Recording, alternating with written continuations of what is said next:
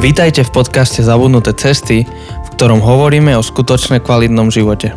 Na novo objavujeme kľúčové spôsoby života, ktoré v súčasnej spoločnosti zapadajú prachom. Ahojte, volám sa Jose. Sa volám Janči. A ja som Ríšo, čaute. Vítaj, Ríšo. Ríšo, vítaj v našom štúdiu, ktoré nie je naše. Počkaj, niečo je naše. Niečo je naše, niečo nie je naše. No, pokračuj. tak uh, vítaj Ríšo, my sme ťa už, nie že uviedli, ale hovorili sme, že bude s nami a už si aj bol, mm-hmm. vlastne dva týždne dozadu. To je časový paradox, Miriam, čau.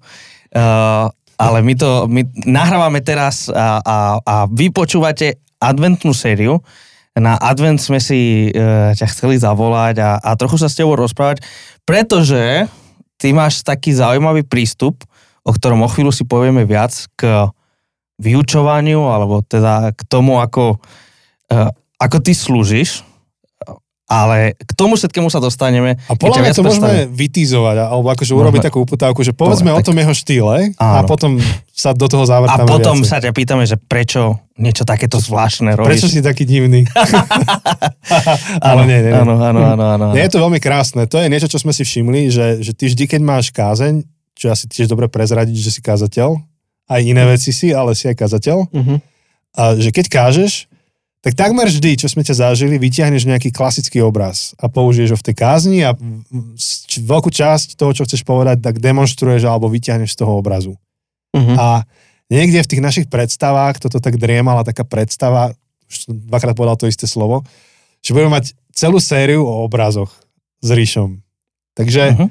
Tuto to necháme to... tak a k tomuto sa dostaneme za chvíľu. Áno, áno, áno. Ale skôr ako teda o tomto všetkom sa porozprávame, tak dôležité je trochu ťa spoznať. Kto je vlastne Ríšo? Lebo možno niektorí, ktorí nás počúvajú, ťa poznajú už roky, rokuce, možno niektorí prvýkrát uh, počujú o tebe. Takže vlastne by sme chceli ťa trochu predstaviť, ale na to použijeme tú našu obľúbenú zbraň. Človečinu. Človečinu. A Ríšo vedel, Ríšo vedel. Ríšo vedel, už to, to vyťahol. Už to pozná. Že bude musieť ťahať. Áno, áno, bude musieť ťahať. ako keď ťaháš, akože, že kto má najkračšie toto... Um, slamku. Najkračšiu slamku. Alebo zápalku. Zápalku. To s každým hostom, hej, ťaháte? No, nie s každým, podľa toho, ako sa vyvinie ten úvod. Ale teba tu máme na celú sériu, na čo sa tešíme, tak s tebou určite stihneme človečinu. Okay. Ak nie teraz, v tejto epizóde, ak sa zakecáme o minútu, tak v tej ďalšej epizóde. Áno, áno, áno, áno. A teda tiež tak na úvod vlastne budeme mať Q&A epizódu s Ríšom o týchto obrazoch a o umení a, a o Biblii a ako tieto všetky veci spolu súvisia. Ale bude trochu špeciálne v tom, že neudeje sa hneď po skončení série. Nebudeme mať, že 4 epizódy a potom Q&A, ale budeme mať 4 epizódy, ktoré budú vychádzať počas adventu. Potom budeme mať nie pauzu, lebo stále budeme mať našu vianočnú epizódu, novoročnú epizódu, ale až po novom roku vyjde Q&A epizóda. Takže dáme 4 epizódy, potom vianočné, novoročné a potom Q&A, lebo tak vychádza proste kalendár tento rok. No. Taký. Tak. It tak. is what it is. Mm-hmm. Proste. It is what it is. takže, takže keď budete mať akékoľvek otázky na Ríša, na jeho prácu, na jeho službu, na jeho obrazy, na jeho... Jeho, no, čo... jeho obrazy, on ich maloval. Áno, to je také ako naše vydavateľstvo, keď hovoríme, že naše vydavateľstvo.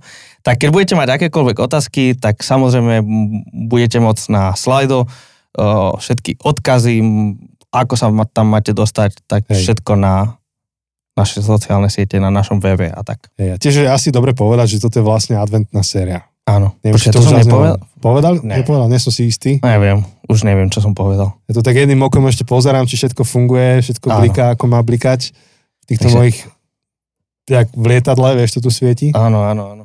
Tu máme nejakú... Takže to je adventná séria. Áno. Dobre, Dobre, dobre, ale počkaj, tak vieš, človečina, človečinu tu máme, ja ju dám sem, však prečo nie, ale mohli by sme my, my niečo povedať o Ríšovi Áno. a skús, skúsiť začať tým, že povieme, čo my o ňom vieme a možno sa spomenúť si nejaké prvé stretnutia, ktoré sme mali. Dobre, ja si úplne pamätám tak. moje prvé stretnutie s Ríšom, neviem, či si to ty pamätáš. Tak poď, Chose. Ale prvé stretnutie bolo v Banskej Bystrici na katedre e, teológie a katechetiky. Konkrétne to bolo na bohoslužobné praktikum To znie strašne komplikovane. ktoré sme mali každý útorok ráno. Uh, sme... Uh, Ty si tam študoval na tej katedre? Hej, hej, hej. Aha. Vidíš, tak Ríšo si ťa nepamätá No, z tej však- katedry. To bol, myslím, že to bol tvoj posledný rok a myslím, že to bol môj prvý rok. A ja si pamätám, že, že ja som tam bol, pozoroval a ty si mal vtedy kazeň v rámci Mhm. toho, toho praktiku. Uh, praktika. Uh, takže, takže, takže tak, si, tak si pamätám, akože prvé stretnutie, vtedy teda som ani nevedel, že kto si. O čom Ale- som hovoril, pamätáš si? Ne, e, nepamätám si, ale mám dobrú výhovorku na to, prečo si nepamätám a to je, že môj prvý rok na katedre, ja som nevedel po slovensky, Mhm. takže, takže ja naozaj neviem, o čom si hovoril, lebo som ti ani nerozumel. Mhm. Ale to nie je dané tebou. To bolo dané môjim e, zahraničným handicapom. takže to bolo, to bolo moje prvé stretnutie s Ríšom v Bystrici na katedre a potom Mhm. už som ťa veľmi nevidel, lebo myslím, že vravím, že už to bol tvoj posledný rok a že už si viac bol, že písal diplomovku asi a takéto Mhm. veci. Mhm. Ja si toto nepamätám, že som ťa stretol tam. Akože my sme sa potom- nestredli, že OK. to nebolo, že sme sa rozprávali, to bolo len, že ja som sedel na tých lavičkách. Ja, a... tak ty si iba videl v aule. Hej, hej, hej. Á, tak a, a áno, videl- tak to hej. Nemal asi šancu Áno, áno, áno, tak, tak, tak. OK. Vieš, nie, že stretol, ale Mhm. stretol, že Hej. videl ťa Mhm. tam. No a ty máš akú prvú spomienku na Joseho? No ja nie som si istý, kedy sme sa prvýkrát stretli. Ja som ťa registroval zo zabudnutých ciest podcastu. Vedel som, že si Jančiho asistent. Asistent. Krásne slovo, to sa mi páči. Padavan. Prvýkrát, prvýkrát som tvoj asistent. Akože prvýkrát toto počujem. To, páči sa mi, páči sa mi. Asistent. Akože čisto teoreticky teraz v našej pracovnej pozície, akože ja som tvoj podriadený. Áno, akože A- papierovo to tak vychádza. Papierovo, papierovo som tvoj podriadený, lebo ty si administrátor nášho zboru, takže... Mhm. Takže tak, takže som bol Jančiho asistent. Áno. Master Jedi a Padawan. Ja, ja myslím, že niekde na KPM sme sa stretli, nie? Rozprávali sme sa potom niekde na chodbe. Hej, hej, hej, asi hej. Mhm. Myslím, že ten rok, kedy si mal, ty si mal jeden rok, neviem, ktorý to bol, ale myslím, že to bolo pred covidom, také, že si mal také, več, akože večerné slovo, ale si to mal také umelecké Mhm. rozprávanie, že ešte v pozadí potom sa hrala nejaká tieňová Mhm. a, a, a viem, že si spomenul eh, svätého Augustína, akože viacerých mm-hmm. aj Mhm. takých si spomenul, ale pamätám si. Mhm. A také bolo to veľmi umelecké, bolo to, že, že ani to nemal, nemal som pocit, že počúvam prednášku, Mhm. čo akože väčšinou to tak býva na KPM, že, že to je taká kázeň prednáška, ale že bolo také, také suare, také, také, Ty myslíš teraz e, tú prednášku na KPM? hej, hej, hej. Na nejakom hlavnom, akože na hlavnom programe, pamätám. myslím, že to bola sobota večer alebo piatok večera a bolo to, že naozaj, že to nebola taká prednáška, že bolo to také Mhm. poetické. Neviem, Hej. No, že viac si pamätám ten dojem, akože taký Mhm. umelecký. Hej, tak to, to a ja som chcel sa na to odvolať, že ja keď premýšľam nad tým, že kde som ťa prvýkrát stretol, tak mám niekoľko rovín. Jedna je, že kedy sme, sme si my sadli a rozprávali sa, tak tam mám jednu spomienku, to je, keď sme boli s Plantom, Mhm. neviem, predtým Na asi- Štrbskom plese, Na? Štrbskom plese, áno, to si pamätáš. Mhm. Si pamätám, že Ríšo si tam dal fazolovú polievku, sa na to tešil, tam jedol. A ja neviem, čo som už mal, či tiež fazolovú polievku. Nepamätám, ale pamätám si, že sme, že som e, chcel si s tebou zahrať čach. Pamätáš? No to si pamätám. A hrali sme ho potom? Myslím, že sme hrali, ale Si ma rýchlo vydrtil. hej, netrvalo to dlho. A to za chvíľku pochopíte, že Ríšo je strašná bedňa. Akože... Poznáš to slovo, Jose? Nie, ale Keď má akože, niekto veľkú, akože dobrú hlavu. pochopil som, čo chceš povedať, ale v živote som nepočul. Tam si pamätám, Taký že mi idiom. odpalilo dekel, keď hovoril Ríšo, že sa učí nejaké biblické knihy na spameť. Také, že list Jakubov. A ty mu Mhm. povieš, že Jakub 2.8 a Ríšo ti to vysúka z hlavy proste. A že má také predsazatia, že sa učí a trénuje sa. Mhm. Tak to si pamätám. No, takže to bolo také naše posedenie, to je jedna vec. Druhá vec je, že prvýkrát som ťa zažil rozprávať tiež na tom KPM a tam tiež si išiel z pamäti. Proste ty ideš v pohode, že 45 minút z pamäti, ale nie také, že mm, mm, a čo som chcel povedať, ale že ideš ako štrukturované, ty, ty rozmýšľaš v paragrafoch, proste ideš, ideš tie, tie, veci, aké máš pripravené. Citáty dávaš akože. Hej, ďakujem, ďakujem pekne, že to hovoríš, tak e, naozaj sa o to snažím. Nevždy sa mi to podarí, ale pár kazateľov ma inšpirovalo k tomu, že ak e, si ja nie som schopný zapamätať svoju kázeň, tak ako môžem chcieť, aby si to moji poslucháči zapamätali. A ja mám takú prax, e, že večer predtým, ako mám tému kázeň, tak si nájdem niekoho, komu porozprávam, o čom budem hovoriť. Tak ako teraz, že sedíme a moje je, m, pravidlo je, že musí to byť zaujímavé, musím vedieť, čo chcem povedať. Ja neviem, či to Mhm. poznáte, že Jasné. máš 10 až tvoriek, ale nevieš, čo chceš povedať. Áno, áno, áno. To je Andy Stanley princíp, hej, že musíš mať jednu jasnú Musíš myšlienku. mať myšlienku jasnú a to je oveľa ťažšie, ako sa zdá, hej, že Uh-huh. oveľa jednoduchšie je mať tri zaujímavé až štvorky, ale nevedieť, čo povedať, Mhm. ako mať jednu až štvorku s tým, že viem, čo chcem povedať, viem, čo chcem, aby moji poslucháči urobili ako výsledok tejto prednášky alebo Mhm, témy mhm. alebo kázne. A veľmi mi, to, veľmi mi pomáha sa stretnúť s niekým a porozprávať mu o tom a vidieť, či ho to zaujíma alebo nie. Ak ho to nezaujíma, tak nie som pripravený kázať. Uh-huh. Lebo nudné kázne, nemáme na nich čas. Jednoducho život je príliš rýchly Aha. a čas poslucháčov príliš zacný, aby sme Uh-huh. Uh-huh. nutne kázali. Takže Áno. Že snažím sa to pracovať a To je super. uh, tak len je to, je to náročné. Ale mysel je ako sval. Uh-huh. Áno. Keď ju cvičíš, tak rastie. A to, čo si Janči povedal, ten list Jakuba, že to je naozaj, uh, ja som, krátky príbeh poviem, hej, keď som študoval teológiu, tak som býval na Samotke Bystrici, ďaleko od školy, 3,5-4 km som chodil um, do školy a premýšľal som, ako využívať ten čas. No a uh, môj učiteľ vtedy, Janko Henžel z CBčka, Vtedy povedal na jednej téme, na jednej prednáške tie slova v liste Klosanom, že nech Kristové slova vo vás prebývajú bohate, alebo niečo také. Uh-huh. Uh-huh. A mňa to oslovilo vtedy. A uvedomil som si, že tento čas by som mohol využívať na to, že by som sa učil na spameť. No a začalo byť pre mňa veľmi atraktívne poznať Bibliu tak, že ju budem vedieť z pamäti. Potom som mal takú skúsenosť v pastorálnej praxi, že som navštívil jedného pána, ktorý bol z kostola, zo zboru, ktorý už zomieral a nemal som čas pripraviť sa na tú návštevu. V zásade som ho išiel iba pozrieť pár hodín pred jeho smrťou a uvedomil som si vtedy, aké vzácne je mu hovoriť Božie slovo. Ja som nemal Bibliu vtedy. Hm. Žalmy, ktoré som sa naučil na spameť. Ej, a žalm 1 začína blahoslavený muž, ktorý nechodí po rady bez božníkov, na ceste riešníkov nestoja v krúpu smiačov nesedí, ale v zákone hospodina rozíma, o, o ňom rozíma dňom i nocou. Tak ak máš o ňom rozímať dňom i nocou, tak to predpokladá, že ho máš pred sebou. Uh-huh. A keď ho nevieš mať pred sebou, tak ho môžeš mať v sebe, v mysli. Mm. Že veľakrát mi to pomohlo, že som eh, si povedal napríklad na zastávke, keď idem autobusom. A vidím stále ľudí, ktorí pozerajú do, do mobilov a ako Facebooku, Instagramujú, TikTokujú, že som si povedal, že nechcel by som uh, byť na Instagrame alebo na Facebooku, keď som takto s ľuďmi, ale, ale učiť sa to na spameť. Mm. Takže áno, sú, je niekoľko statí, ktoré som sa vedel takto naučiť, ale je to náročná práca, ale keď to robíš pravidelne, tak uh, vieš sa to tak naučiť, že ja som sa napríklad list Jakuba si nerecitoval posledných 5-6 rokov vôbec, ale bol som pred pár týždňami na katedre v Bystrici a schválne som si povedal, že, že, že skúsim tam jednu kapitolu povedať. A iš, išlo to, vyšlo to dobre, bol to, bol to rýchlo, ale, ale, Kámo. ale pamätal som si to. Kámo, pozerám, že ty tu máš Bibliu so sebou, Uh-huh. tak eh, postupne tými pribúdajúcimi rokmi ju budeš čím ďalej tým menej potrebovať. Že už budeš mať strany, ktoré budú zlepené, vôbec ich nebudeš otvárať. No.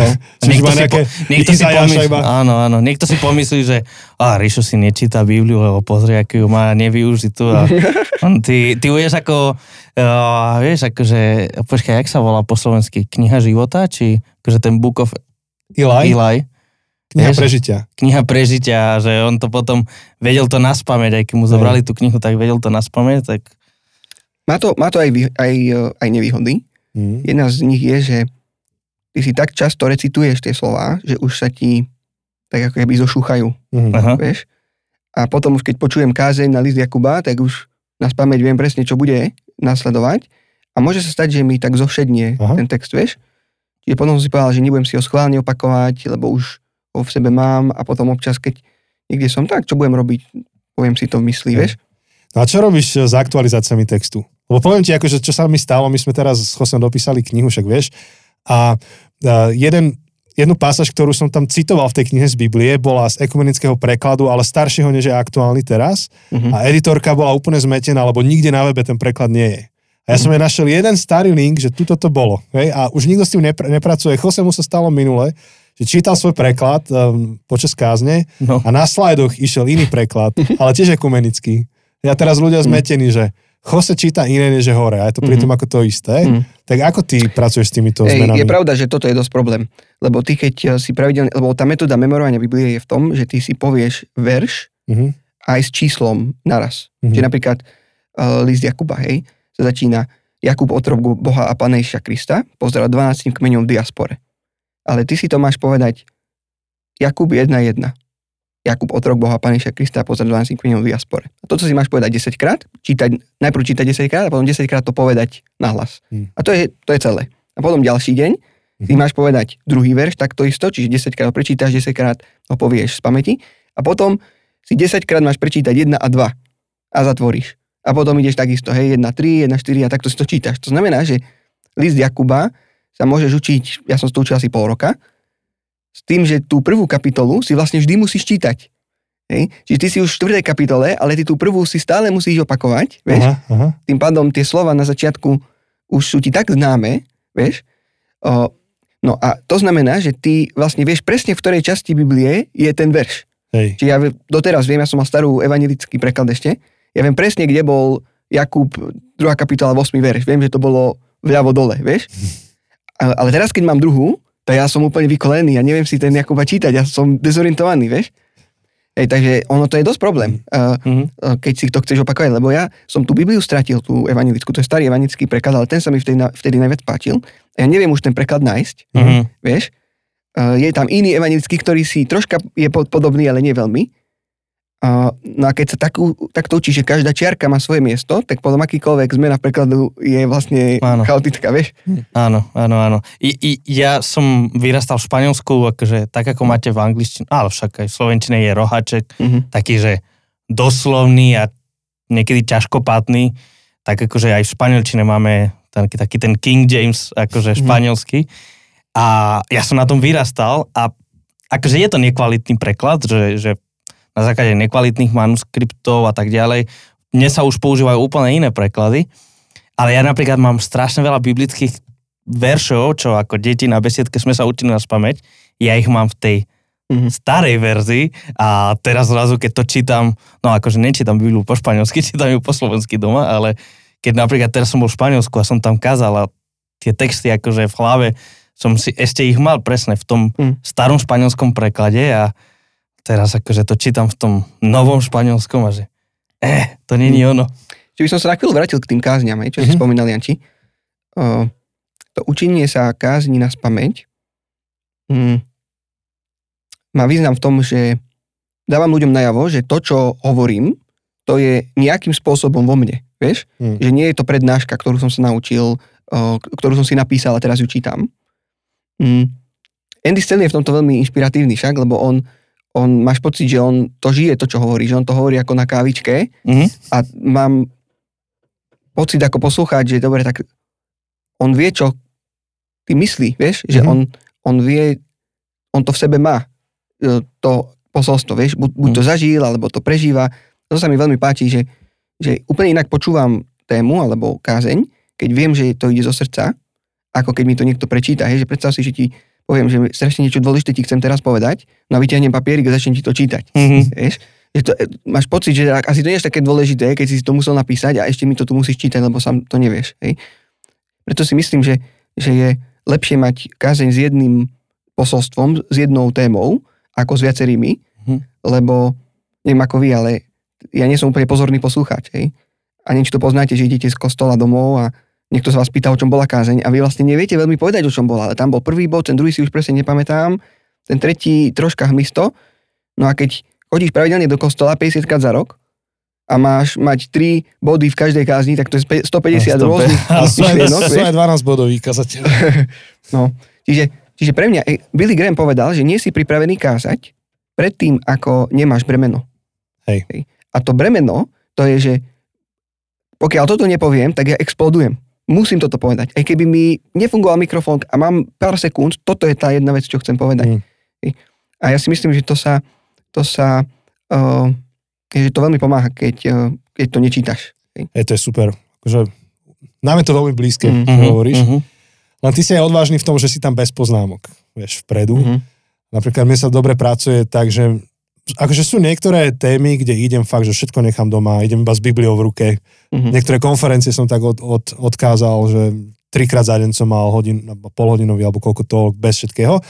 Ale v tej rutine, že keď idem 50 krát za rok, tak eh, najkomfortnejšie sa cítim, keď mám iba outline pred sebou Mhm. položený a mrknem sa iba, že či som sa nestratil pre Mhm. istotu. Mhm. Ale akože hovorím zo srdca. Super. Ale ty si fakt, že odvážny v tom, že ty si na tom KPM dal veľmi akože veľa citátov, myšlienok, silná štruktúra toho všetkého a nemal si tam ani len ten backup, nič proste, išiel si z fleku, tak si dobrý. Páčia sa mi uh, kázne. V tomto si myslím, že slovenský jazyk je dosť komplikovaný, že ty musíš mať vlastne premyslenú vetu predtým, ako ju povieš. Musíš, tvaruješ tie slova už vopred. Áno, Hej. presne. Je v tomto je angličtina iná, že tam ty môžeš rozmýšľať, ako, ako hovoríš. Lebo tam nemáš koncovky, vieš? Ale v Áno. slovenčine máš. A tým pádom ty už musíš vedieť, čo bude na konci tej vety, aby si vedel, akú koncovku použiješ, vieš? Áno. A mne sa páčia určité frázy v Aha. slovenčine, ktoré nie sú úplne bežné, ale mm, a tým pádom ich neviem aktívne používať, ale dávajú zmysel v tých daných vetách, vieš, že ty môžeš povedať niečo kratšie alebo dlhšie. Mhm. A ja sa snažím, um, tu sa mi to nedarí, lebo to je taký bežný rozhovor, vieš, ale že v kázni sa snažím všetko, čo chcem povedať, že zúžiť na čo najmenej priestoru. Čiže snažím sa nehovoriť, že dobrý deň, prajem vám pekný deň, no dneska si otvoríme Bibliu na strane 574. Hej. Ale začnem tým, že začnem citovať tú Bibliu na strane 574 a okamžite tam vlastne tých ľudí pritiahne bez nejakých, vieš, Že nemáš vatu v tom, čo áno, hovoríš. áno, snažím sa ju Hej. nemať. A tým pádom sa snažím, aby poslucháči pozorne počúvali, eh, vediac, že keď nebudú počúvať, tak môže im niečo podstatné uniknúť, vieš? Hej. A to je trochu iné ako, ako keď uh, tam máme ten, vieš, ten nános toho, že tak dneska vás vítam, dobré ráno, po, otvoríme si Bibliu a ty si strávil dve minúty, zatiaľ si nič nepovedal a pozornosť poslucháčov klesá. Hej. Hej. Vieš? Takže A to, je, Hej. to robí z teba takého poeta v tom. Že keď to počúvaš, že to bližšie tej poézii, lebo aspoň v Slovenčine je veľmi cítiť rozdiel medzi písanou a hovorenou formou Mhm. a tá tvoja hovorená je vidno, že ju máš v duši napísanú. Je, že Mhm. netvoríš len tak za jazdy, ale že vieš, čo ideš povedať.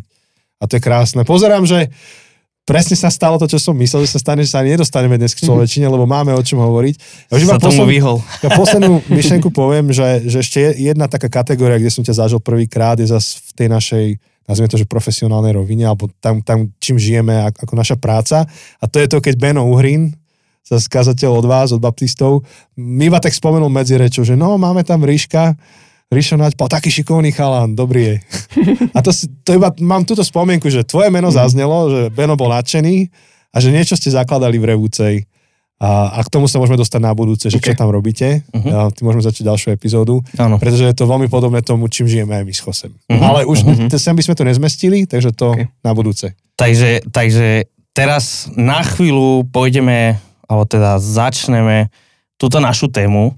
Um, my vlastne v tejto chvíli, ako hovoríme, ešte sme tomu nedali nejaký názov, že, že aký je názov série, ale, ale teda, ako sme hovorili, ty často používaš, alebo neviem, či úplne vždy, používaš nejaký obraz, nejaký, nejaká malba, klasická, stará, um, možno aj známa.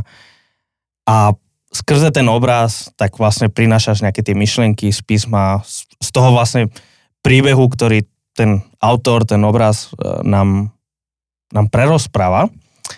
Takže my sme chceli s tebou sa pozrieť na niekoľko obrazov, ktoré by nám niečo rozprávali. A to nás čaká v ďalších epizódach. Budeme sa, budeme sa pozerať na troch autorov a na ich dielo, alebo na ich diela. Ale vlastne skôr ako sa k tomu dostaneme, tak prečo toto robíš? Prečo, prečo takouto formou si sa rozhodol prednášať, kázať, vyučovať? Um, Mhm. prečo? Um, začalo to celé ako spontánny nápad. Ja nepoznám nikoho, kto by toto robil, že nie je Mhm. mi nikto nejakou priamou inšpiráciou v tom, ale uh, uvedomil som si, že žijeme v spoločnosti, ktorá je presiaknutá mobilmi, internetom Uh-huh.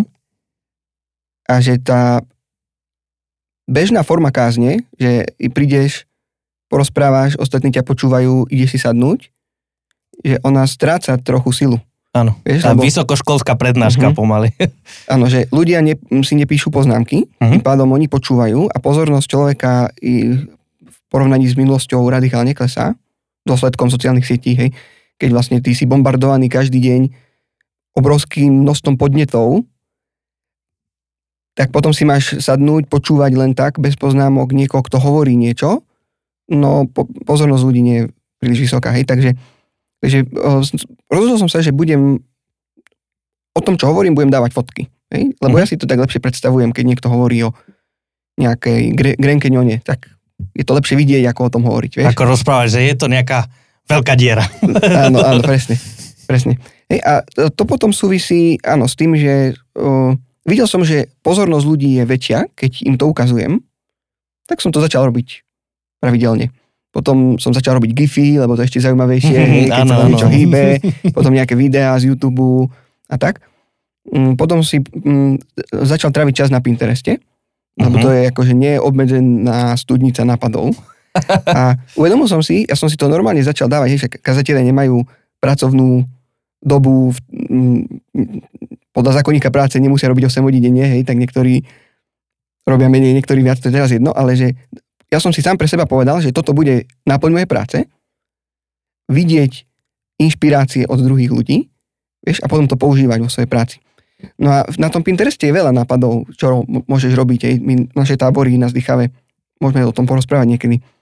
Mm, sme sa inšpirovali nápadmi z Pinterestu a, a potom takisto aj YouTube, Facebook, Instagram, že to môže to byť strata času, keď tam len bezmyšlenkovite scrolluješ, Mhm. alebo to môže byť aj studnica na nápad, ako urobiť dobrú kázeň. Áno. Že napríklad je video o tom, ako na nejakom o, Amerik- Amerika má talent, je také známe video, ako, ako tam nejaký účastník začne niečo kresliť a tí rozhodcovia ho tam vypískavajú, vieš, XK mu stláčajú bzučiaky a potom on to otočí a zrazu tam všetci sú z toho ohúrení, že vieš, Áno. že, že, že čo to nakoniec bolo. A, a ja som si, mm, napadlo mi, že, že, že toto mi pripomína veľmi život s, Bohom. Vieš, že vlastne Boh niečo ma- maluje v pozadí, my mu tam dávame tie pomyselné XK a že sa nám to nepáči a čo za blúdy sa tu dejú, potom on to otočí a zrazu vidíš ten obraz. Vieš? A obyčajné video, ktoré keď pustíš a, a, a opíšeš, čo sa tam deje, tak zrazu ti to môže zmeniť tvoj pohľad na vieru. Vieš?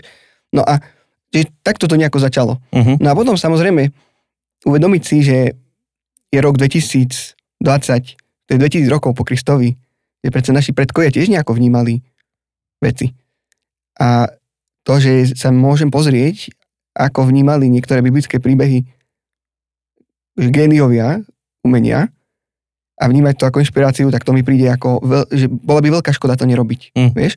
Čiže občas sa mi stalo, že, že som prišiel na nejaký, um, že som si čítal v Biblii príbeh, ktorý som čítal stokrát zrazu sa ma tam niečo oslovilo. Hej? To je úplne bežné pre kresťana, že stokrát si počul ten príbeh a zrazu tam vidíš niečo, čo tam si nikdy predtým nevidel. Hej? Áno. Či napríklad pre mňa bol jeden, jeden príbeh o tom, ako Peter, keď, keď um, zaprel Krista, zaplakal a potom sa išiel ohrievať k ohníku. A tam Mhm. je taká, taká, taká pasáž, že, že pretože mu bola zima. Pretože vtedy bola zima. A to som si nikdy nevšimol, že vlastne v, noc, keď bol Kristus zradený, bola zima. No a z toho nám vznikol potom nápad na výzvu, my máme tie mládežnické tábory a my máme také duchovné výzvy. To je, že ty pozveš ľudí, aby niečo zažili, vieš, čo má duchovnú pointu.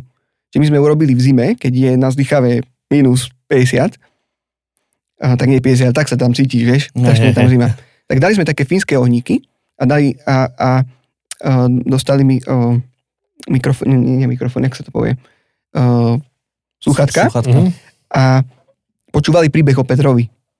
O tom, ako tam kikrika kohút, ako on zrádza Ježiša, ako sa zohrieva pri ohníku. Vieš, že teraz sa ten táborník našiel v tom, ako on, aj, on, aj on sa zohrieva, vieš, lebo je zima.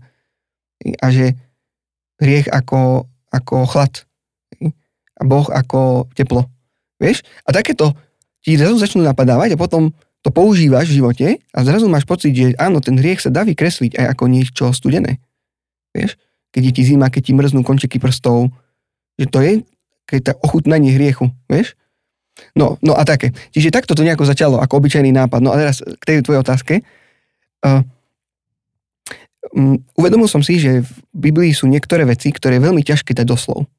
Uh-huh. Tie príbehy, zvlášť, ktoré Ježiš hovoril, um, ťažko je o tom hovoriť. Augustín má ten známy citát, že o Bohu sa nedá hovoriť. Lebo všetky naše slova o Bohu sú neadekvátne, lebo vznikli tu na tomto plyne na planeta Zem, vieš? A že Boh je oveľa tajomnejší, väčší, ako si myslíme. A že všetky naše slova sú neadekvátne, že teológia je koktanie o Bohu. nice. Ú, to je dobré. Teológia je koktanie o Bohu. To sa mi páči. Myslím, že, že, že Augustín povedal uh, si comprehendis non es Deus. Ak tomu rozumieš, nie je to Boh. Uh-huh. No a toto je tá prvá časť, že o Bohu sa nedá hovoriť. A potom tá druhá, že ak sa ťa Boh dotkne, tak sa nedá o ňom nehovoriť. Uh-huh. Nedá sa o ňom mlčať. No a vlastne všetky tie naše slova, ja sa takto cítim, podľa mňa aj vy niekedy však, že, že sa snažíš opísať niečo z Biblie a máš pocit, že to sa nedá, že to musíš zažiť, že to, to je ťažko dať doslov. Mm, ja sa napríklad tak cítim, keď sa ma niekto spýta, čo je evanilium. Ja, ja, uh-huh. aj moji kamaráti to vedia, že ja, ja sa strašne cítim neadekvátne to, to posolstvo hovoriť lebo mám pocit, že všetky moje slova sú, sú príliš malé na to, aby, to, aby tú krásu uchopili. Mm. Vieš? No a na to slúži umenie. Lebo umenie troška ukazuje niečo za slovami. Niečo, čo keď uvidíš, tak môžeš, môže sa ťa to dotknúť. Mm, myslím, že Beethoven povedal, že, že uh, informácie o Bohu sú ako notový záznam. Viera to je dar počuť hudbu. Mm. Vieš? A že vlastne všetky naše prednášky, teológia, to sú informácie o Bohu. Kedy sa Dávid narodil a kedy bol uh, Mojžiš, ak to napísal, knihu Izajáš a podobne. To sú tie informácie, ale že to sú ti, tieto informácie sú ti na nič, pokiaľ ty nezapočuješ tú hudbu. A naopak, keď ju započuješ, tak tie informácie zrazu začnú dávať zmysel. Zrazu ťa zaujíma, kto bol vlastne ten Dávid. A zrazu tá, tá postava je zaujímavá, lebo aj ona nejakú cestu s Bohom prešla pred tisíckami rokov, vieš. No a tak, takže, uh, takže tá tvoja otázka pôvodná bola, že pr- prečo tie obrazy. Uh, takže prvá odpoveď je, že tie obrazy, a teraz použijem frázu, ktorú C.S. Používa v knihe Zaskočený radosťou, keď on hovoril, že predtým, ako som uveril, tak moja mysel musela byť pokrstená. Mm. Musela byť pokrstená moja predstavivosť. Čiže ten príbeh, že, že kresťan sa stáva ateistom, stráca vieru, potom jeho cesta vedie naspäť ku kresťanstvu, on to tam zdokumentuje v tej svojej knižke a hovorí, že jeho predstavivosť musela byť pokrstená najprv. To je jeho odpoveď, keď sa opýtal, že ako tvoril Narniu.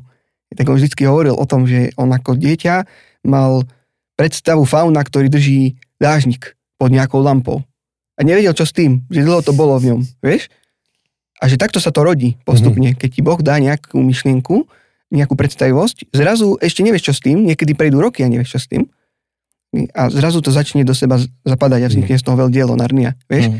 No, čiže, čiže uh, ja pochádzam z rodiny, ktorá nie je veriaca, alebo kresťanská. Uh, chodili sme do katolického kostola ako deti s mamičkou, ale nerozumel som tomu, čo sa tam deje a uh, preto rozumiem člo, človeku, ktorý v Boha neverí. Vieš, dokážem sa vžiť do jeho role veľmi dobre. Dáva mi to zmysel, že že Boh neexistuje, že dokážem sa do toho vžiť, do takého svetonázoru, vieš. Mm. Tak sa snažím hľadať spôsoby, ako takéhoto človeka osloviť mm. jeho predstavivosť, aby on chcel, aby kresťanstvo bolo pravdivé. Hej, túto si myslím, že C.S. si požičal myšlienku od Pascala. Pascal v svojich penses, on hovoril v myšlienkach, e, metódu na prezentovanie Evanília, ktorá mi príde veľmi zaujímavá. Hej, on povedal, že by to mal mať tri kroky. Prvá, prvý krok, že ty vyrušíš človeka ktorým sa stretneš. Mm, on vtedy hovoril, že, že vyrúš toho človeka tak, aby bol prekvapený z toho, že nejaký človek môže byť rozumný a stále veriť Boha. Hej, to bolo obdobie racionaliz, uh, racionalizmu, hej, 17. 18. storočie. Čiže to je prvý krok. A potom druhý kľúčový, snaž sa v ňom vyprodukovať pocit, alebo túžbu, aby chcel, aby bolo kresťanstvo pravdivé. Mhm. Toto mi príde veľmi kľúčový bod. hej. Čiže inými slovami, pokresťančí jeho predstavivosť. Čiže snaž sa, aby on túžil, aby to bola pravda. Hej, tu Tomáš Akvinský raz povedal, že ak niekto túži byť kresťanom, tak už je na, na, na Hej. ceste sa ním naozaj stať. Vieš? Že ty keď túžiš, aby to bola pravda, že ty vlastne toho človeka máš tam, že, že toto je tá metóda evangelizácie, vieš? Hm. A potom krok číslo 3, ukáž mu, že je to pravda.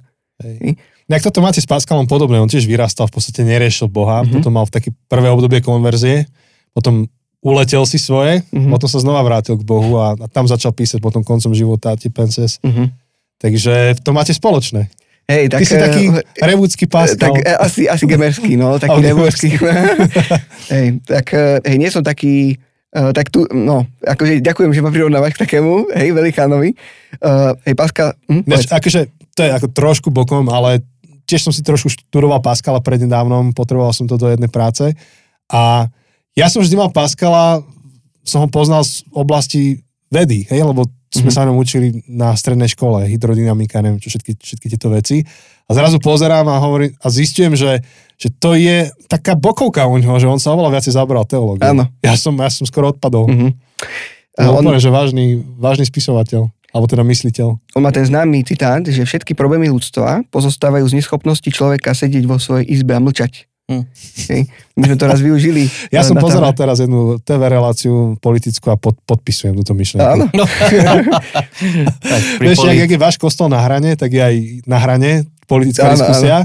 A akurát, ako ter, teraz som sem odchádzal, tak mi Joseho Svokor, on rád posiela videa, to som kde si spomínal minule, Áno. tak poslal, že pozri, čo bolo teraz na hrane. Ej, sledoval som to, no. Nie. Hej, viem presne, čo to vieš čo, Mhm. to strašné. Hej, bolo to, bolo Tiež, to dosť tiež bolestivé. no. súvisí to s tebou tiež. Akože, nie len, že sa to volá tá relácia Ja na im- hrane, ale tiež bol istý um, Bol tam jeden pán, ktorý má, ktorý má korene blízko Gameru? bli, blízko Blízko gameru. revoluce? Áno, áno, áno, áno, áno. No prepáč, som to úplne bokom. Hej, to nevadí. Tak eh, neviem presne, o čom sme sa rozprávali teraz. Ale, o, tej eh, predstavivosti a tak. ešte ten citát, Mhm. že uh, vôbec mi nedával zmysel, že neschopnosť človeka byť vo svojej izbe a mlčať.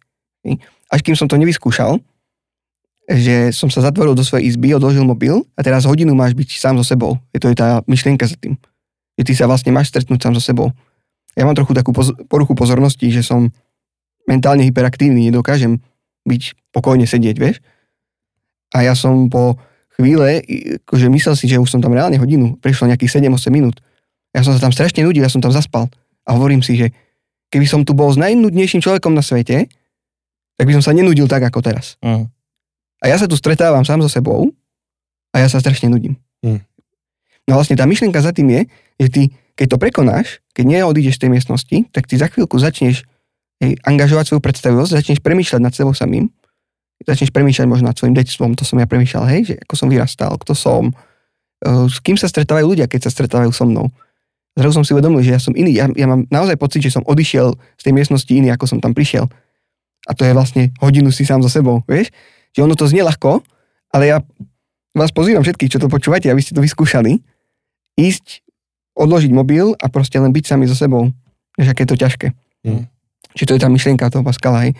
No, uh, čiže, čiže prvý dôvod je, že to uh, angažuje predstavivosť. No. Druhý dôvod, A, a pe- ešte, ak sa môžem k tomuto vrátiť, mne sa to veľmi páči, lebo tak, ako si hovoril teraz o, o tom, že toto nám pokrstí predstavivosť, tak, tak vlastne rozmýšľam, že, že, že čím všetko je krmená naša predstavivosť dnes a Alebo krstená.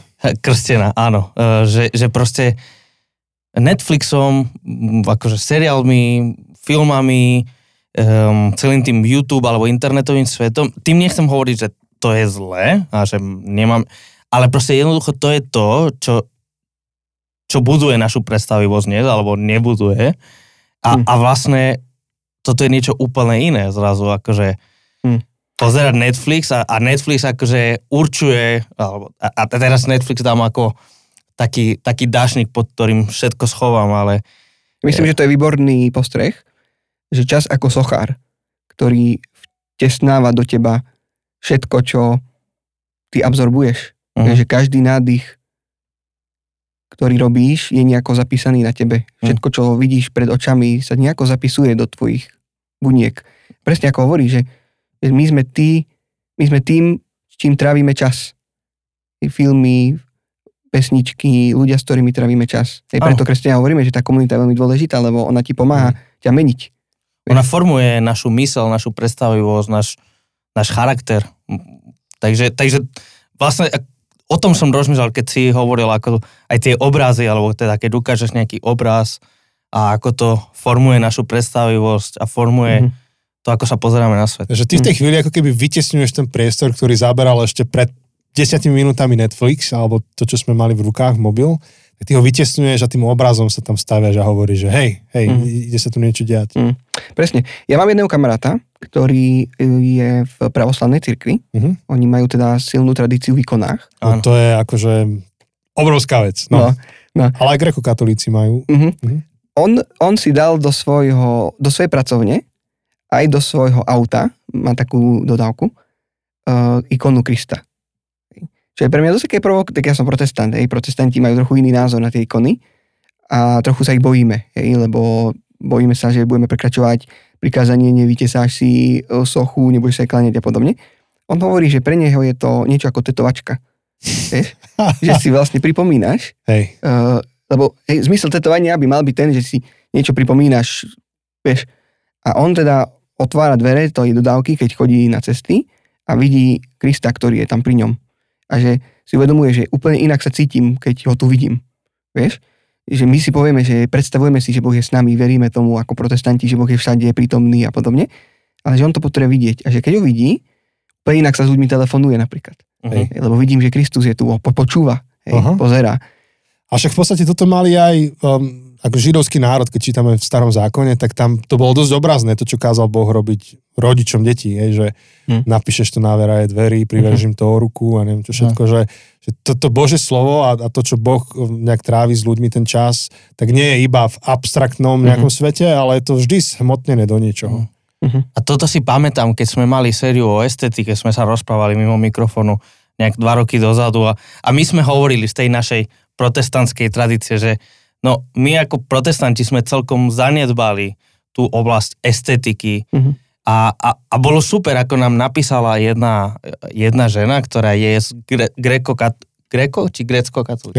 Grecko-katolíckej tradície a, a ona nám napísala, že ona teda akože, že ona úplne vníma tú dôležitosť estetiky, akorát sa nevie stotožniť s tým, že je to zanedbané, lebo u nich to nie je.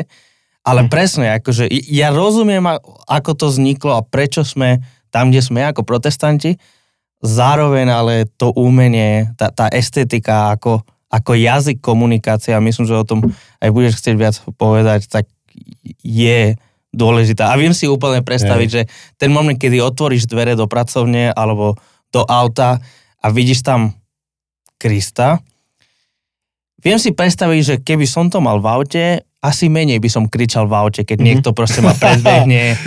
Ježiš, ťa vidí, akože, že by som akože, že to, lebo, lebo keď to robím, ja si uvedomujem, že to nie je kristovské. Ale proste neuvedomujem si to, akože mm. tak to spravím. A viem si predstaviť, že to mení moje nastavenie. To, si to predstavím, ako ho máš v aute, ho prekrieš čapicou, nech ti to nehryzie svedomie. ale, ale ešte akože napríklad v Cirky Bratskej máme architektúru celkom zaujímavú pri niektorých budovách že tam sme sa s tým vyhrali, ale obrazov sa bojíme. Mm. Keď to tak zo všeobecním. Mm-hmm. Super, takže bod číslo jedna bolo, že to pokrstí našu predstavivosť mm-hmm. a išiel si k dvojke, tam sme to prerušili. Áno, ten, uh, ten druhý je, uh, je parafráza z uh, význania Augustinovej knihy, kde je napísané, že krása je cesta do ľudskej duše. Mm. No to je druhý dôvod pre umenie. Do stredozeme. No, že krása uh, je je vlastne cesta k Bohu. Mm. Že krása je z Boha. Čiže tie tri tra- transcendentálie filozofov, dobro, pravda, krása, že oni nie sú iba základom filozofie, ale oni sú cesty k Bohu. Že pravda je z Boha, dobro je z Boha, krása je z Boha. No a myslím si, že v dnešnej dobe, a, a tu trochu pomáha ten Pascal, čo sme sa rozprávali, to, akým spôsobom hovoríme o viere, má trochu dočinenia s týmto citátom Augustínovým, že krása je cesta do ľudskej uh, duše alebo do ľudského srdca. Uh, a to je taká metafora šípa. Hej. Uh, šíp, šíp má tri časti. Hrot, potom drevené telo, telo alebo ako to nazvať, hej, paličku, a potom hm, tie pierka, ktoré usmerňujú chod toho. No mne sa zdá, že v cirkvi tento šíp je e, dobrá ilustrácia na niekoľko vecí. Napríklad je to dobrá ilustrácia na rôzne generácie v cirkvi, uh-huh, vieš? Uh-huh. Že hrod, tam by mali byť mladí ľudia, lebo oni majú veľa energie, ale potrebujú nejakú stabilitu a to reprezentuje stredná generácia, hej? Tá ekonomický ťah a uh, pravidelnosť a podobne. Ale ešte potrebujeme usmerňovanie. A to je, to sú, to je múdro starcov. Však tie modlitby starých ľudí, skúsenosti a podobne. Mm. Na mne sa zdá, že tento šíp je výbornou ilustráciou na spôsob prezentovania Evanília v dnešnej dobe. Že tiež má tri časti, dobro, pravda, krása. No a ja si myslím, že v minulosti bola veľmi dominantná na tom hrote pravda. Vieš, zvlášť v tom období 17. a 18. storočia, v tom období osvietenstva, sa vlastne bojovalo za kresťanstvo pravdou. Hej, C.S. Lewis má ten citát, že uh, ak hľadáš náboženstvo, ktoré je pohodlné, určite ti neodporúčam kresťanstvo. áno, hej, áno. Že vlastne byť kresťanom, pretože je to pravdivé, nie preto, že je to pohodlné. A toto je pravda, že vlastne ja som kresťanom pre jediný dôvod, je to povedal Chesterton, že je miliónov dôvodov, prečo byť, prečo byť on povedal katolíkom, lebo ja som stal katolíkom. Jeden, jediný z nich je, alebo ten najdôležitejší z nich je, že je to pravda. Mm. Podľa mňa to je kľúčové pre kresťanstvo, že tam je veľmi veľa dôvodov, prečo byť kresťanom, ale najdôležitejšie, že je to pravda. Takže problém je ten, že v dnešnej dobe príliš málo ľudí túži hľadať pravdu. Že, že nechcú veľmi počuť, kde je pravda. Vieš? Ja si myslím, že, že uh, apologetika je v dnešnej dobe veľmi silná disciplína kresťanstva. A, ale zdá sa mi, že aspoň z mojej skúsenosti veľmi málo ľudí sa zaujíma o tú apologetiku keď sú neveriaci. Ja som v Bystrici robieval také sekulárne piva, sme to volali. A to bolo také stretnutie s ľuďmi, ktorí neveria Boha, sadli sme si na pivo a rozprávali sme sa. A v zásade tam nikdy sa nestretol viacej ako 9 ľudí alebo 10, vieš? A, e, pritom tisícky ľudí sme stretávali na námestí, na ceste na to stretnutie. A pritom väčšinu ľudí tak nezaujímalo, že kde je tá pravda, vieš? A, alebo ak áno, tak o, okamžite sa dostávajú do defenzívy keď majú pocit, že dobre, tak ty mi hovoríš, že, ty sa, že ja sa milím a ty máš pravdu. Hej, okamžite sa tak ako keby bránia. Hej. A zvlášť v dnešnej dobe, ktorú niektorí označujú za takú postmodernú, postfaktuálnu, že tá sila pravdy, ona naberá na váhe, ale zdá sa mi, že už nie je na hrote, ako niekedy. Hej. Tak potom sa niek- niektorí dávali dobro hej, na, tom, o, na ten hrot.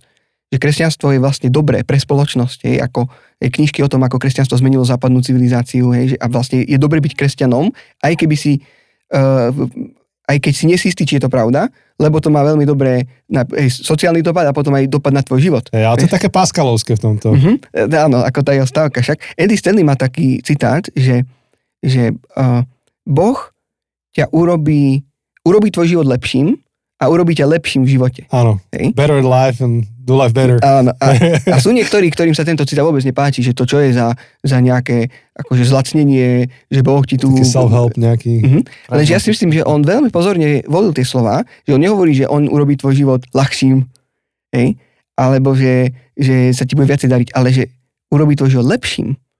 A to nemusí znamenať, že sa ti bude lepšie dariť, väčšie to, dariť, vieš? Sú biblické príslovia, nie? Že chceš ísť po ceste múdrych.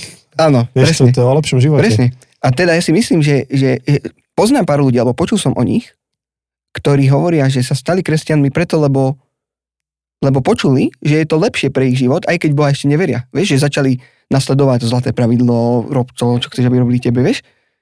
Uh, lenže stále veľa ľudí sa dostáva do takej defenzívy, že ty mi hovoríš, že ja, sa, že ja žijem zle, ty žiješ lepšie. A preto sa mi zdá, že na tom hrote, že tá, to dobro a pravda sú strašne dôležité, ale že na tom hrote a v dnešnej dobe je dobre dať krásu. Lebo tá krása, ona je zvláštna v tom, že ona je, ona apeluje na človeka, ale ona ťa vlastne nenúti. Vieš? Že ty vlastne povieš niekomu, iba sa pozri. Hej, pozri sa na vesmír. Hmm. Nemusíš hovoriť, či Boha veríš, alebo nie. Nemusíme teraz diskutovať o ontologických argumentoch pre Božiu existenciu. Iba sa pozri na, na to, ako vyzerá Mliečná drahá z diálky. Vieš? My sme, my sme sa rozprávali, sme čítali tú istú knihu a autor tam hovorí o stretnutí s človekom, ktorého stretol vo vlaku, keď bol v Paríži. A, a ten človek vo vlaku hovoril, že on dekonštruoval svoju vieru a išiel naštíviť Notre Dame. Mm. A že ako tam vstúpil, tak tú vieru získal späť. Normálne, že ten estetický zážitok z tej katedrály ho priviedol späť k viere v Boha. Potom ho čakala nejaká cesta samozrejme, mm. ale v histórii, to bolo ono. Áno, v, v histórii my máme niekoľko príkladov ľudí, ktorí vošli do katedrály ako neveriaci a odišli ako veriaci. Aj architekti dokonca, ktorí ju stávali, alebo stavbári. No, ja si myslím, že to je, to je naplnenie, že to Chesterton povedal, že katedrály sú naplnením Kristových slov, že ak vy budete mlčať, kamene budú hovoriť. Mm. Nice, nice. No, Chesterton bol dobrý typek teda. no, a my sme nedávno boli v New Yorku, prvýkrát som bol v Amerike, na, v tej, a boli sme v tej katedrále svätého Patrika. I môj obľúbený filozof, Peter Kreft sa volá, on ako 13-ročný vošiel do tej katedrály a povedal, že niečo sa v ňom zrodilo, že nevie to vysvetliť. Veľmi som tam chcel ísť. Hmm. A fakt je ten, že keď vojdeš na, tým, na také miesta, hej, Notre Dame, uh, alebo uh, Chartes, hej, to je, niektorí hovoria, že to je najkrajšia katedrála na svete, tiež vo Francúzsku. Hmm. Alebo v, tomto, v tejto katedrále svätého Patrika. Tak niečo sa tam deje. Ťažko to popísať, ale keď človek zažíva tú svoju malosť a Božiu veľkosť, tak uh, No, niečo sa otvára v tvojej duši, vieš? Uh, takže že, ako je tam nejaké prirodzené tá modlica. Vieš, že nikto ti to nemusí hovoriť, ale je to prirodzené. No, takže to, čo teraz hovoríš, veľmi rezonuje aj s nami. Mm-hmm. Jose kreslí často také tri kruhy, že etika, estetika a apologetika, mm-hmm. že to sú tri ako keby brány, ako môžeš ty prijať evanelium mm-hmm. do mhm. života skrze tri ako keby rôzne spôsoby. A ty si tomu dal ešte nový rozmer, že existuje nejaký hrob, hrot, pierka, Uh-huh. A čo je to, tetiva v strede, či uh-huh. telo? No, no papek. No, ten papek, drevo.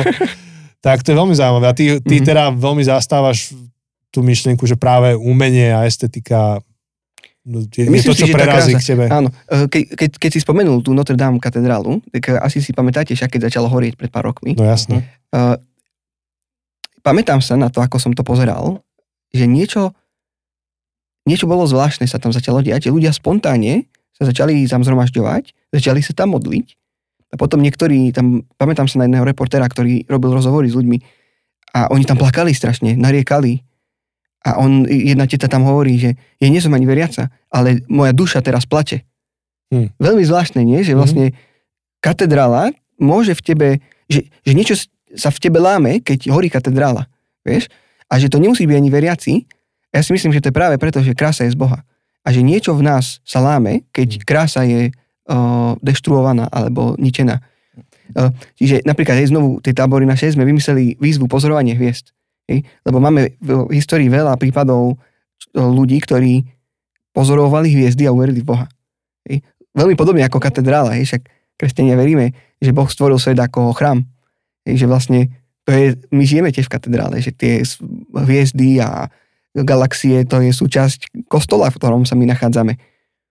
A hej, my vlastne ideme na, mm, na nočné nebo pozerať sa na hviezdy a, a vlastne počúvame evanilium, hej, počúvame, že Boh stvoril svet hej, a že sa rozhodol ho stvoriť z lásky, uh, z milosti, nie z potreby, vieš? To a je že... ten žálm 24, uh-huh. celé stvorenie, uh, nebesia rozprávajú no. o tvojej sláve bez slov. Je presne tak, že nebo, hej, my, my sa troška tak hráme na tej muranskej zdychave, že my sme v takej narnii, vieš, že potok tam tleská rukami. Lebo keď počúvaš potok, to, to naozaj niekedy ako potlesk, vieš. Potom tie stromy, my im dávame mená, že my si naozaj myslíme, že, že celý svet je, je vlastne taká, taká narnia, alebo stredozem. Že my sme v nej. A ja bývam v Revúcej na takom sídlisku, kde je veľmi pekný park za nami. To je ako orchester, do ktorého sa ráno zobudíš. Tie vtáky, ktoré, vtáčiky, ktoré spievajú a toľko zvukov, čo počuješ. To je naozaj orchester. Hej, vtáči orchester. A pre mňa kresťanský život to je akási túžba po znovu zrodení svojho údivu. Mm. Že ja som uprostred stredozeme, uprostred Narnie. Že toto by nemuselo byť. A keď premýšľame napríklad o, o, o planetách, ktoré nás e, obklúčujú, vieš, krásu Saturnových prstencov a a Urán, planeta ležiaca na boku a Mars, aké sú tam teploty a Venuša a podobne. A potom to porovnáme s, s, s planetou Zem, tak, ten, tak tá planéta Zem je obrovský vykričník pomedzi všetkých planét. Je, že keby sme našli niekde vo, vo vesmíre planetu, ktorá by, ktorú by uh, obklúčili také krásne bytosti, ako sú motýle, alebo hrochy, alebo žirafy, tak by sme sa stala obrovskou, obrovským objektom údivu pre nás, nie? Že by sme hľadali, že kto, vieš, ale my sme sa objavili na tej planete. Že my sme súčasťou zázraku, že my sme sa narodili do zázraku. A myslím si, že to je obrovská škoda, že žijeme v dobe, ktorá 80% svojho života prepozerá na Instagrame, na Facebooku a nevidíme okolo seba krásu stvorenstva, mm. vieš. No, čiže, čiže toto je tá katedrála, že vlastne my žijeme uprostred nej, no a samozrejme tie kamene, oni niečo hovoria, hej, ako Chesterton povedal, že oni, oni kričia o Bohu, katedrály sú stavané do, ke, keď sa na ne pozeráš z lietadla, tak väčšinou majú tvar kríža. Že ty vlastne vojdeš do kríža, tam kráčaš. Tá práca s kameňom, že je tam tma, je tma, ktorá symbolizuje oddelenie od Boha, hriech a potom svetlo, ktoré prechádza cez, cez to sklo, hej, ako tá Božia, Boží lúč, Boží plamienok, ktorý k tebe horí. E, potom to, ako sú situované, že, že východ má byť smerom k slnku, hej, aby si vlastne videl, kam ty máš, vlastne máš vykročiť. Že jedna vec je ísť do kríža, ale druhá vec je, že čo potom? Hej, že ty hm. máš kráčať k smerom k, svetlu. Čiže ja neviem, kto vymyslel tie katedrály, ale to sú ako rakety do neba. Rakety do neba, to je skvelé. Takže... Elon, Elon Musk čiže, čiže prvá vec, teda prečo robíš s obrazmi, je preto, že umenie pokrstuje tvoju mysel. Druhá vec je tá, že umenie je takým šípom k tomu uh-huh. srdcu. Uh-huh. A je tam ešte niečo? Áno, potom je ešte, ešte tretia. A to je, že tie obrazy, oni slúžia ako ako uh, hermeneutický nástroj. Hej, hermeneutika. To je zložité slovo. Áno. hermeneutika. Pamätám si, ako sme to raz použili a sme to museli viackrát vysvetľovať. to bolo dávno, tak asi si to budeme musieť zopakovať. Hej, hermeneutika ako, ako tá logická disciplína, ktorá sa zaoberá výkladom Biblie. Uh, to uvedomenie si, že my žijeme v 21. storočí a že uh, tieto texty, ktoré máme pred sebou, príbehy o Ježišovi, situácii, ktorým čelil, že my nie sme prví, ktorí o tom rozmýšľajú, to boli naši predkovia, ktorí ich nejako opisovali slovami a potom aj obrazmi. To, to, má, to má silu. Keď nejaký človek ako Michelangelo alebo Caravaggio, o ktorých budeme trochu hovoriť potom, to neboli normálni ľudia, to boli geniovia. Uh-huh.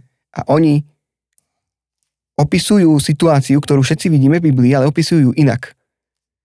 Toto je jeden, jedna zo síl z, toto je jedna zo silných stránok cirkvi, že my potrebujeme jeden druhého, aby sme videli svet očami toho druhého. Uh-huh. A vidieť svet očami geniov, to si myslím, že sa oplatí. Čiže ja si myslím, že oni tie obrazy, to sa musia čítať, že, že to, to nemôže sa len pozrieť, vidieť, po, povedať si, aké je pekné a ísť ďalej, ale ty sa na to musíš dívať a vidieť, vidieť, uh, vidieť niečo za tým obrazom. Je to ty si hovoril predtým, než sme začali, že nie dívať sa na obraz, ale pozerať sa skrze mm-hmm. ten obraz, mm-hmm. alebo cez ten obraz. Áno, presne. To je ako keď sa díváš na okno a hodnotíš kvalitu dreva a tak, versus keď sa pozeráš skrze okno niekam inam. Mm. A, tak ja si myslím, že kresťania majú byť takýmto zrkadlom pre druhých. Mm. Nie, že na nás sa dívajú, ale skrze nás sa dívajú na Boha. Mm. Vďaka nám môžu sa stretnúť s Bohom. A tieto sú tie obrazy tiež, že vlastne my vidíme, čo tam on, ten autor videl, tom príbehu o tom, ako Ježiš kráča na ceste do Emaus s dvoma ľuďmi. Uh, Či, no. no. Čiže to je taký ekvivalent toho, keby si zavolal niekoho rozprávať nejaký svoj príbeh. Uh-huh. Svedectvo, ako to nazývame v našich no, kruhoch. Áno. Alebo, alebo však akože všetci traja sme kazatelia. Máš budúci týždeň kazať na príbeh o marnotratnom synovi, akurát to vidím tu pred sebou a zajtra mám o tom kazať. Ináč to vy nevidíte, a, ale Ríša tu má vyložené tie obrazy, ja sa strašne teším na to. Fyzicky proste ich má. A... Originálny, za milióny. Áno. a proste tak prečítaš si nejakú knihu, prečítaš si komentár toho alebo hen toho mm-hmm. teologa, mm-hmm. alebo cirkevných odcov, alebo niekoho moderného, alebo tak. V podstate tieto obrazy sú tiež istým komentárom. Sú, sú, sú rovnako ako niekto napíše knihu, biblický komentár a rieši tam tú greštinu a neviem čo, tak Michelangelo má svoj mm-hmm. komentár k stvoreniu Adama Rembrandt má svoj presne, komentár. K... Presne tak. Um, myslím, že Augustín to bol, ktorý povedal, že čítať Bibliu to je ako keď vchádzaš do toho istého lesa a občas stretneš jelenia. a ten sprievodca, e, ktorý ťa privedie k tomu jeleňovi, tak ja taký chcem, vieš. Chcem sa obklúčiť ľuďmi, ktorí tých jeleňov vidia. Mm-hmm. A ja vidím, že ja ich sám dobre nevidím. Občas, občas ho stretnem aj sám.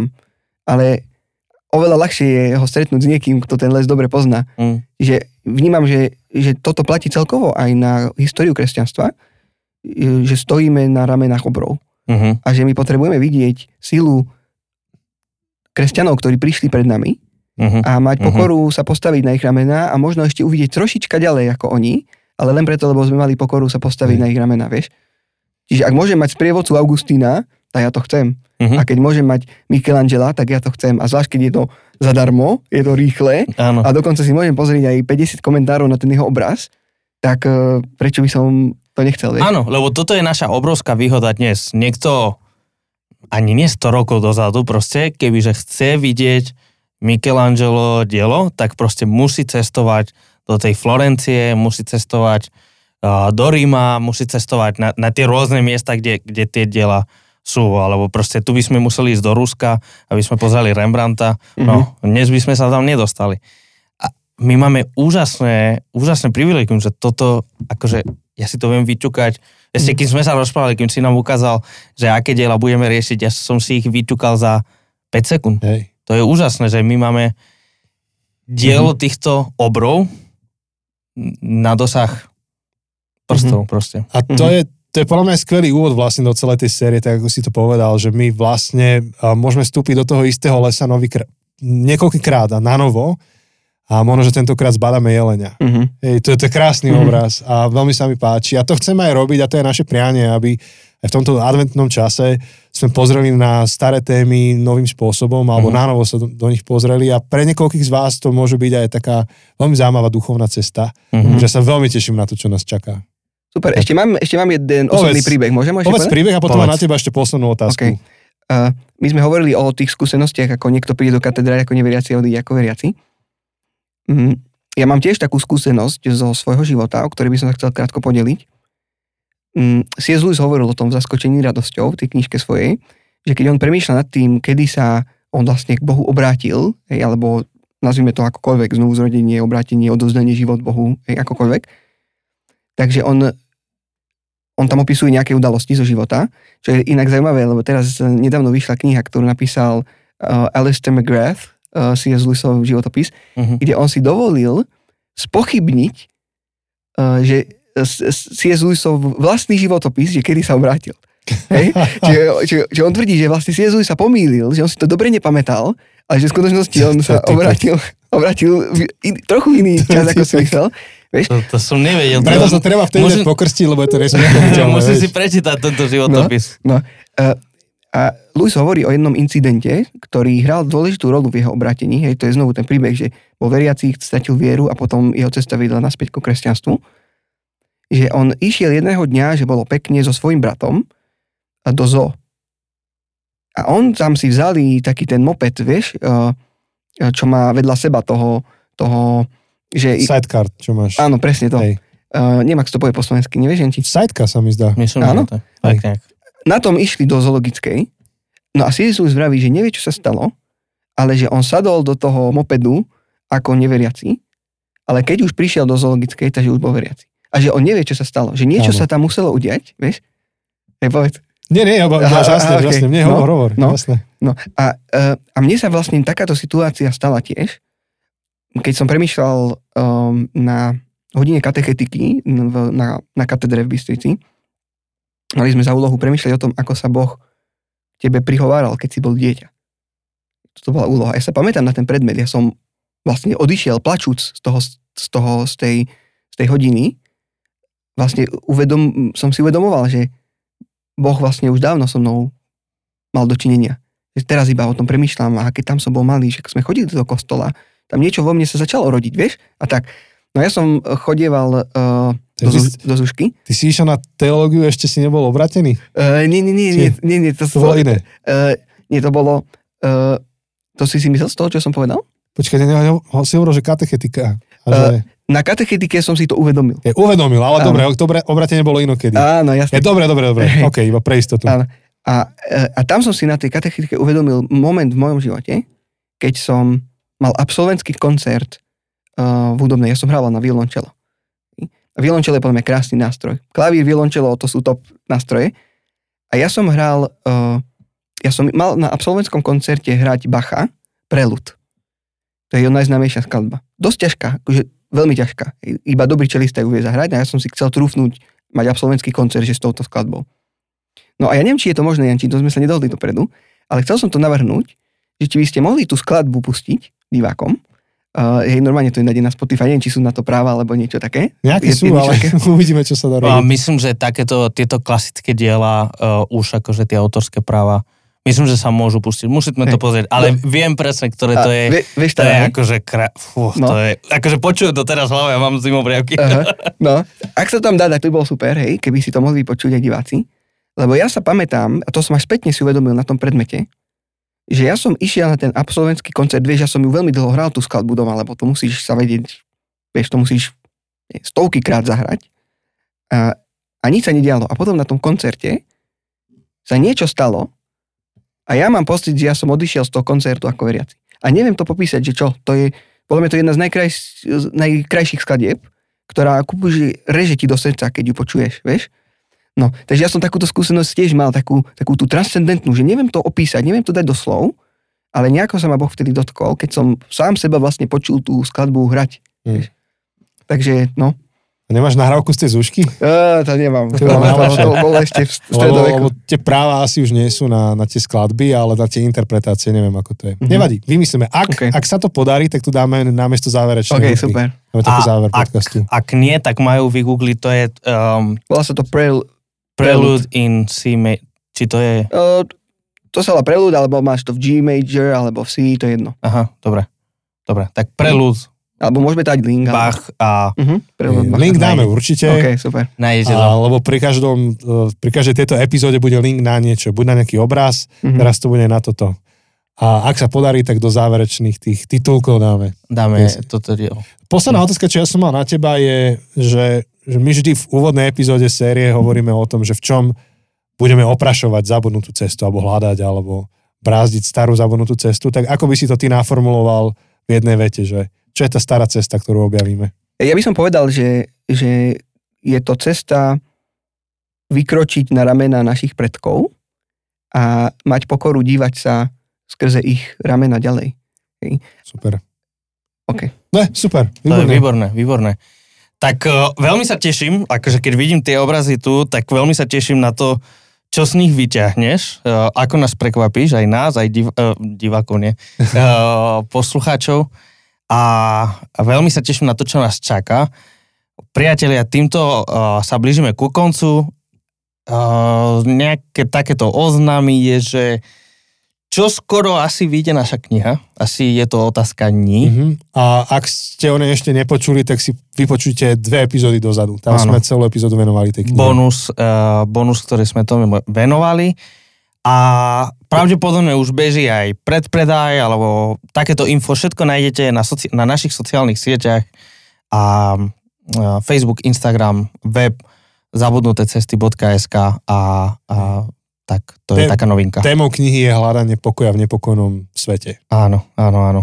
Um, ako sme hovorili na začiatku, bude Q&A, takže vaše otázky, alebo komenty, alebo podnety k Ríšovi môžete poslať uh, cez slajdo na našich sociálnych sieťach, tiež všetko info nájdete.